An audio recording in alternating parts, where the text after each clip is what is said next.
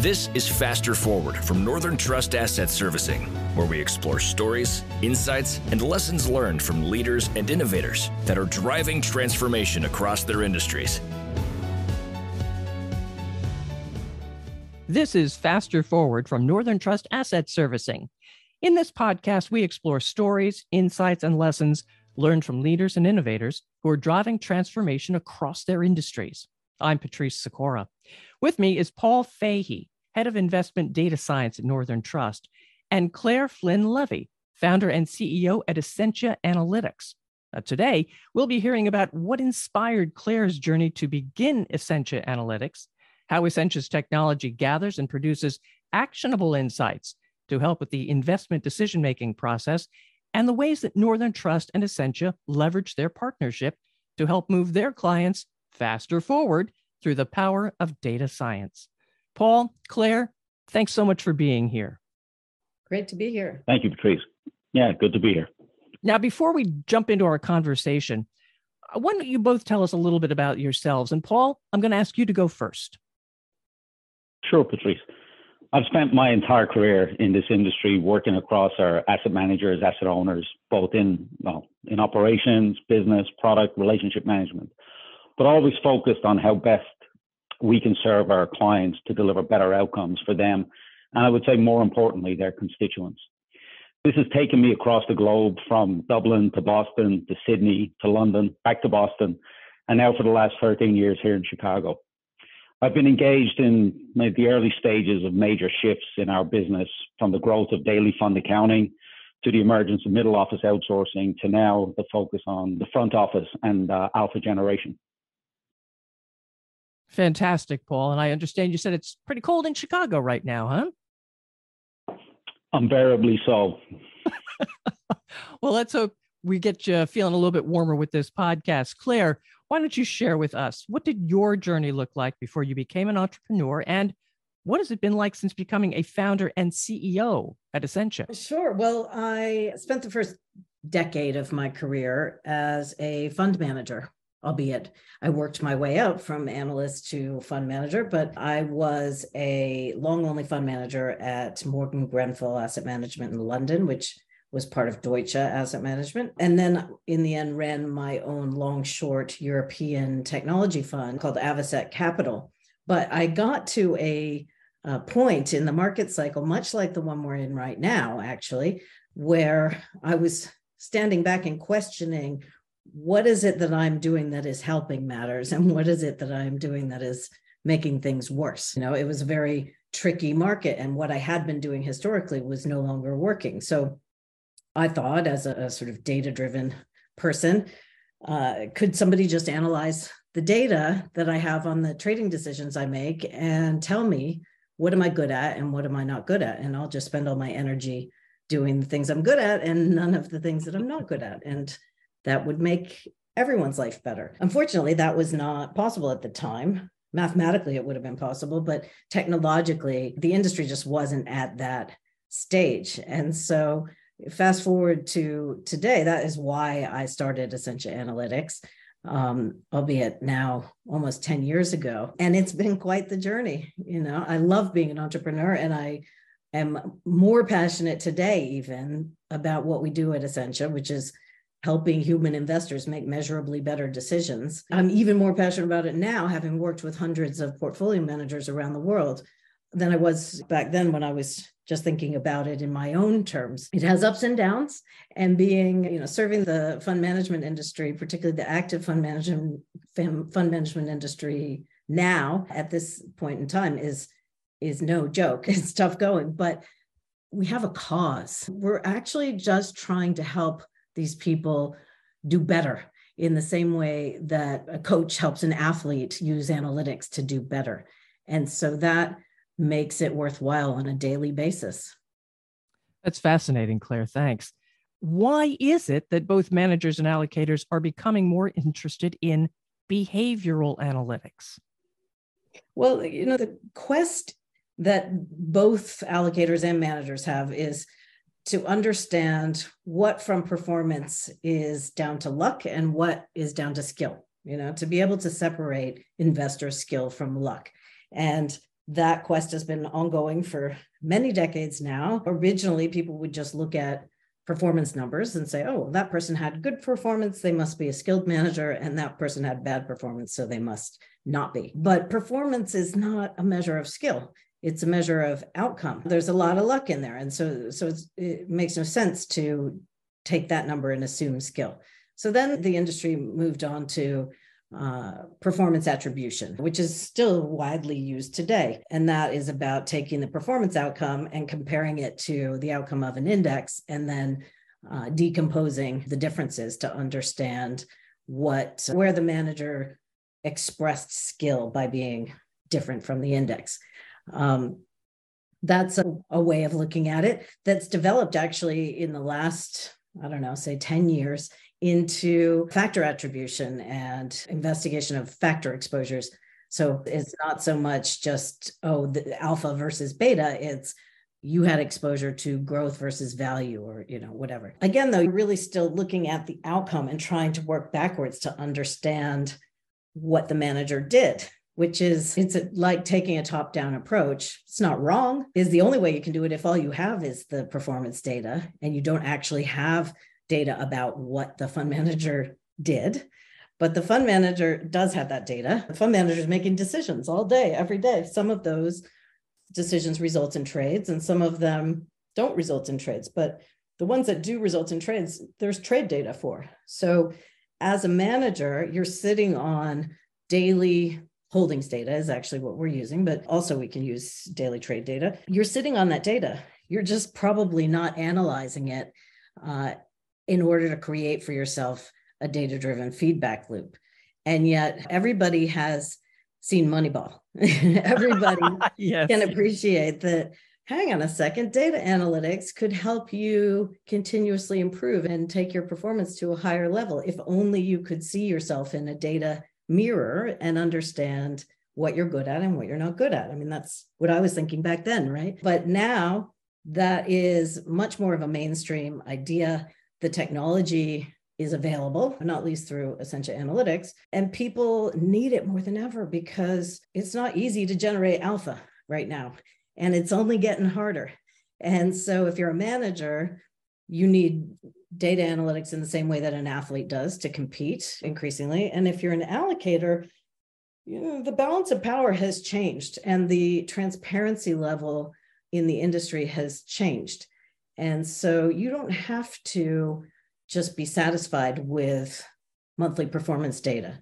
You actually may have the daily holdings data if you're running separately managed accounts, or even if you're not, you may be able to get it very, much more easily than you think and have a better quality of conversation with the manager because you're talking about the decisions the manager actually made, which the manager can understand and can do something about. So I think both, mm-hmm. all of that together is driving this sort of uh, growth in interest in behavioral analytics. Fantastic. Uh, Paul, give us some perspective on what asset owner clients are expecting and the challenges your manager clients face when it comes to articulating their performance and identifying patterns in their investment decisions. Yeah, I think as Clare has started to touch on there, and frankly, we've heard in previous episodes of this podcast, asset owners are becoming more engaged with their managers. They have access to more data and insights than ever before. They want to be involved in the investment process, and they are asking questions that they expect their managers to be able to answer. Questions, as Clare's pointed out, that go well beyond simple performance numbers. So we're seeing managers look more closely at their investment process and their decisions to be able to explain why they made the decisions they made, why they chose a particular name at a specific price, how they assessed their holding period and eventually exited positions. This is key information for managers to understand, but can be difficult to identify without the right technology. What we saw in Essentia and Clare and her team was a firm that was trying to help managers with that challenge. And we wanted to work with them to help our clients continuously improve particularly as they look to support an ever engaged asset owner, asset allocator group. All right, Clare, up to you. Explain, please, the technology behind Essentia. How does it actually help managers improve decisions? So many technology vendors talk about helping managers improve decision making and it when i was a customer you know when i was the fund manager i was always left wondering yeah but can you prove that is it measurable there's lots of, of potential ways that you could improve somebody's decision making but you need to be able to measure whether it worked or not and that is something that only essentia is able to do now how we do it is first of all the essentia insight software platform is cloud based and it takes, as I mentioned, daily holdings data. It transforms that data into what we call investment episodes. So, sort of like game tapes for every position that the portfolio is held. And then we analyze those game tapes and use over 50 different purpose built analyses of uh, decision making skill and performance. And those are analyses that have been developed over time with real use with equity fund managers around the world. So they're highly configurable because every manager is different, every strategy is different. You know, it it really is horses for courses, as they say. And it's they've all been very thoroughly road tested. So we know that they are useful to people. There's an in-house risk or performance analysis team, which is often the case at larger firms we train them in the software platform and provide them with reports on an ongoing basis and then they can do what they want with the software. But where there's not a team like that or where the, the team is under resourced we offer what we call insight sessions which are basically human sit downs with what an insight partner as we call them these insight partners are former fund managers in their own right who have been trained in all of our analytics and can just cut to the chase on, you know, what is it saying about me? they can find, well, here's what it's saying that actually really matters. And now let's discuss what could you do about that? And so they act as a sort of independent third party, like a data driven coach. And that that is a, a piece of it that a lot of our clients really value highly. But even so, if all you had was analytics and you were sitting down with a coach once a quarter, which is how often most people do it, that doesn't really guarantee that you're going to change your behavior for the better. Behavioral change is hard. And that's why we created what we call nudges. So, nudges are automated notifications that are based on your portfolio data as it continually is coming through to us.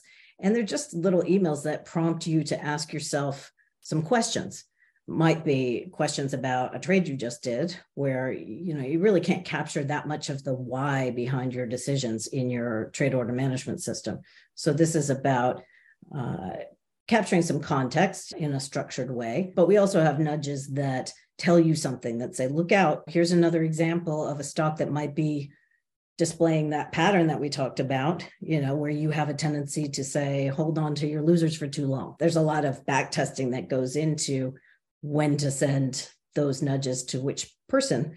But again, the point is just for them to click on it and it will pitch them some questions that they said they wanted to be asked the next time they were in that situation. And doing that jogs their brain into what Daniel Kahneman would call system two thinking, like actual deliberate decision making, as opposed to passive decision making. And these guys are smart, you know. The fund managers are intelligent people that if they can aim their brain power at the right thing at the right time, then our work is done. We believe that they'll make a good decision more often than not. And we can see that that's the case. So when we do the analysis then of what trades do they do on the back of these nudges and what trades do they do not on the back of these nudges, and it's up to them what the trade is that they're going to do. But when we compare them on a sort of apples with apples basis, we find that the trades they do on the back of the nudges are right more often. And when they're right, they're more right than they're wrong when they're wrong. Um, whereas the other trades they do during the same time period, they might be right more often than wrong, but the stats are not anywhere near as good. So it's about being right a, a little bit more often. And when you are right, being a little bit more right. And when you're wrong, being a little bit less wrong. And it's sort of common sense when you think about it. That's amazing, though, that you would see that difference. And that you mentioned how this idea really has been growing. I mean, managers have been capturing data about trades and holdings for at least two decades now. What triggered the move to mainstream thinking? I mean, I would say it's ongoing, the move. It's slow mo. it's taking okay. a long time, a lot longer than even I expected, and I've been in the industry for long enough to know things move very slowly. But if you, if you think back to Moneyball, if you, mm-hmm. if you, mm-hmm. saw that movie, these things take time. Pe- people don't change their opinions and their open mindedness and all of that overnight. And you've got an entire installed base of portfolio managers and asset management industry leaders who have been brought up doing things one way and can only see downside risk from where they're sitting. It's like, why would I give away more information about what I'm doing than I have to? Um, that that makes sense. But in more recent years, since the financial crisis, the balance of power between the asset manager and the asset allocator has shifted. Even with the best will in the world, most of these managers' data wasn't in one place or in a form where they could really easily do analysis on it. And a lot of them have since been investing in, you know, data warehouses and data lakes. And so their data is more usable than it's ever been. And then you have a lot of turnover at the top of these firms and a new generation of asset manager, asset management leaders being promoted into these roles. And so these are people who have are more likely anyway to have a growth mindset, you know, to be continuous improvers, to believe in data driven feedback, and to be using this sort of analysis in other parts of their life, whether they're triathletes or Fitbit wearers or whatever. you know, there, mm-hmm. there are a lot of gadgets out there that can help you improve, and they know that because they have grown up or at least been early adopters of those technologies. So it's like, you know, the times they change, and we just have to meet the market where it is at any given time. Right. And speaking of change, Paul, it's new for Northern Trust to be providing tools and services directly to the front office. Why is Northern Trust pursuing that now, that kind of strategy? And what are the big differences that you've seen? Yeah, this is really part of our whole office strategy and leans on our long history of supporting our clients from an operational and cost perspective and those challenges. I would say the main drivers behind the strategy are really client need and what we see is our ability to address that need by working obviously directly with our clients, but also with our partners. If we look at digitizing the front office, and Clare started to touch on this, we're moving from a predominantly analog process today and enabling our clients to consume more data, gain insights, and most importantly, derive intelligence from that data, both external and increasingly internal data.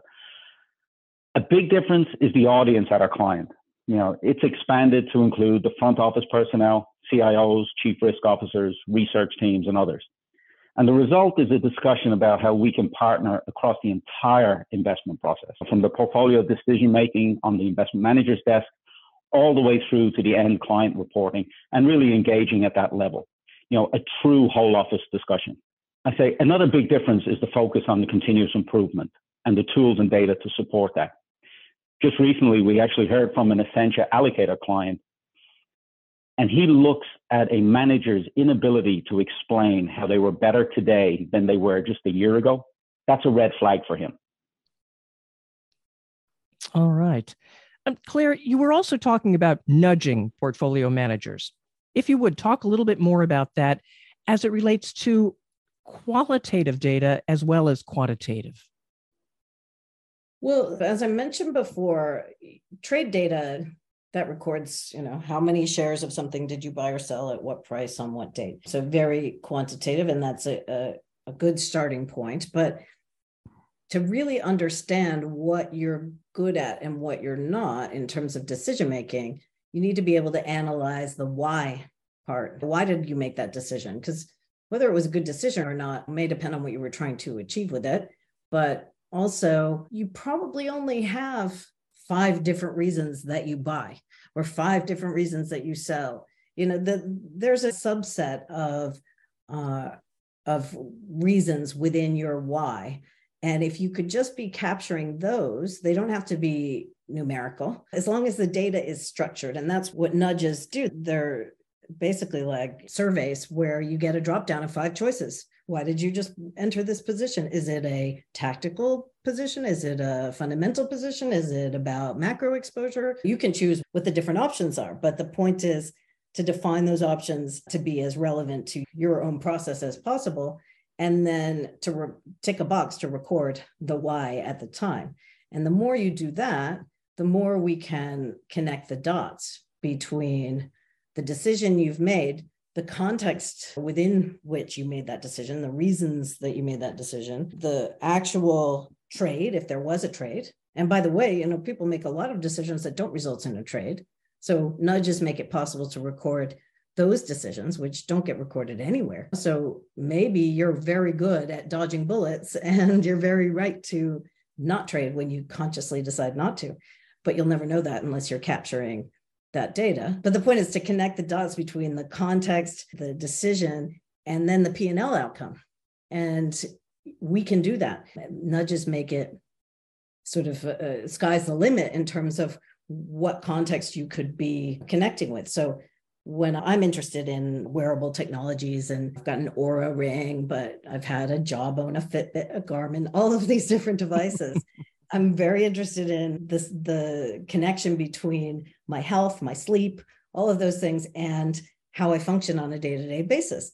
Now I, I'm not running money anymore, so I don't have quite a straightforward data you know footprint of what i do day to day but a fund manager does and we definitely have clients who use nudges rather than rings and watches and the like, but just to keep track of how much are they sleeping? How much are they exercising? Are they drinking? How much are they drinking? You know, whatever they want, because there's nothing quite like seeing, you know, you know that you're supposed to get a certain amount of sleep and you know that you shouldn't drink heavily the night before work.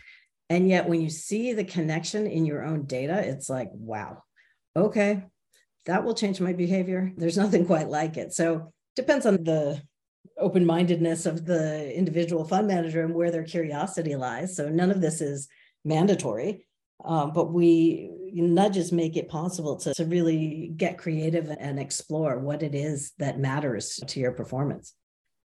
Well, this next question is for both of you. So, Clare, why don't you answer first and then Paul chime in? Where do you see the Essentia and Northern Trust partnership headed in the future? Um, well, Essentia wants to see behavioral analytics and decision attribution become a must have for equity managers in the same way that performance attribution was and is. And risk analytics have become, you know, this is a, an evolution in the industry. And we think all portfolio managers should, at the very least, be looking at this for their own sake. Whether they choose to share that with their investors, that's another th- another story. But they probably will because in this market, the pressure is on them more than ever to outperform. You know, the tide has gone out, and it everyone's attention is zoomed in on small amounts of outperformance in a way that that no one really cared when markets were going up in a straight line. So it's really important for managers not only to prove that they're outperforming, but then to explain themselves, you know, to explain their process, to be able to visually show it at work, which you can do with uh, Essentia, and to also be humble in and in front of their investors, explain what they, you know, that they understand what they need to improve at. That that it's like a shift is happening in terms of uh, people's attitudes that way from like huge ego to much more humble, which is a great thing for the end investor, in my opinion. But at any rate, Northern Trust um, has a amazing customer base, both of asset managers and even more so asset allocators. And the more that we can work together to expose this work to them and offer the sort of analysis to both sides of that, both the manager and the allocator, the more we together can really make this must have status become a reality. Yeah, I completely agree. I see Essentia as being a standard part of the asset manager and asset owner slash allocator toolkit to deliver better outcomes through continuous improvement, all for the benefit of their investors and retirees. You know, if I look, and Clare touched on this, but if I look at the idea that managers today have a unique data set that is their own data, not available to anybody else, and not to tap into that where it could potentially give you that edge seems like an opportunity missed. And with Essentia, we are providing that window into their own data that today they either are, don't have access to or are not currently using effectively. All right. And then I've got one last question for both of you. one final thought for listeners about the transformation of knowledge and data and any guidance on how they can help to move their organizations faster forward. Clare, why don't you go first? I guess I would I would just reiterate the point that data alone doesn't change anything. It's interesting and even really cool analysis of that data doesn't change anything. It, it may create intentions of change, uh, but behavioral change is hard work, you know, and if you really want your team to engage in continuous improvement, it starts with data because that's a great way to get them bought into the concept in the first place and it removes the sort of emotional charge from the the whole conversation but it does require a change management you know sensibility. And so i would encourage anybody who's thinking about this in their own organization to think about the change management element as early as possible and think about how are you going to win hearts and minds. Um, you could start as simple as a workshop that's not about anyone here's data you know it's like very removed from any finger pointing but it sort of enables the team to get their toes wet. And then from there you might do a pilot. And then from there you might do you might roll it out to a few more people. But sometimes i see people i see firms not think hard about that piece of it in advance. And i think they live to regret it. Well, Paul, you have the final word here. Well, we've all seen that explosion of the use of data and technology in sports today, and you know whether it's from the uh, aforementioned Moneyball 20 years ago to the screen full of stats I'm getting today as I look at tennis's Australian Open. I would like to think that we can embrace the same commitment of technology, data, and resources to the retirement assets of millions of people across the globe. If we do that, I think it will be better outcomes for all involved. Well, Clare and Paul, thank you so much for giving us insight into Essentia Analytics, its powerful capabilities, and the ways this technology aids investment teams and portfolio managers. Thanks, Patrice. Thank you, Patrice. And thank you to our audience for listening to Faster Forward from Northern Trust Asset Servicing.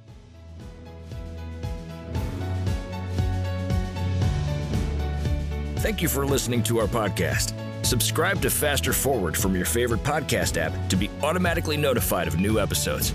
This audio podcast is being provided for informational and educational purposes only and is not meant to be taken as investment advice or a recommendation of any specific investment product or strategy. The information does not take your financial situation, investment objective, or risk tolerance into consideration.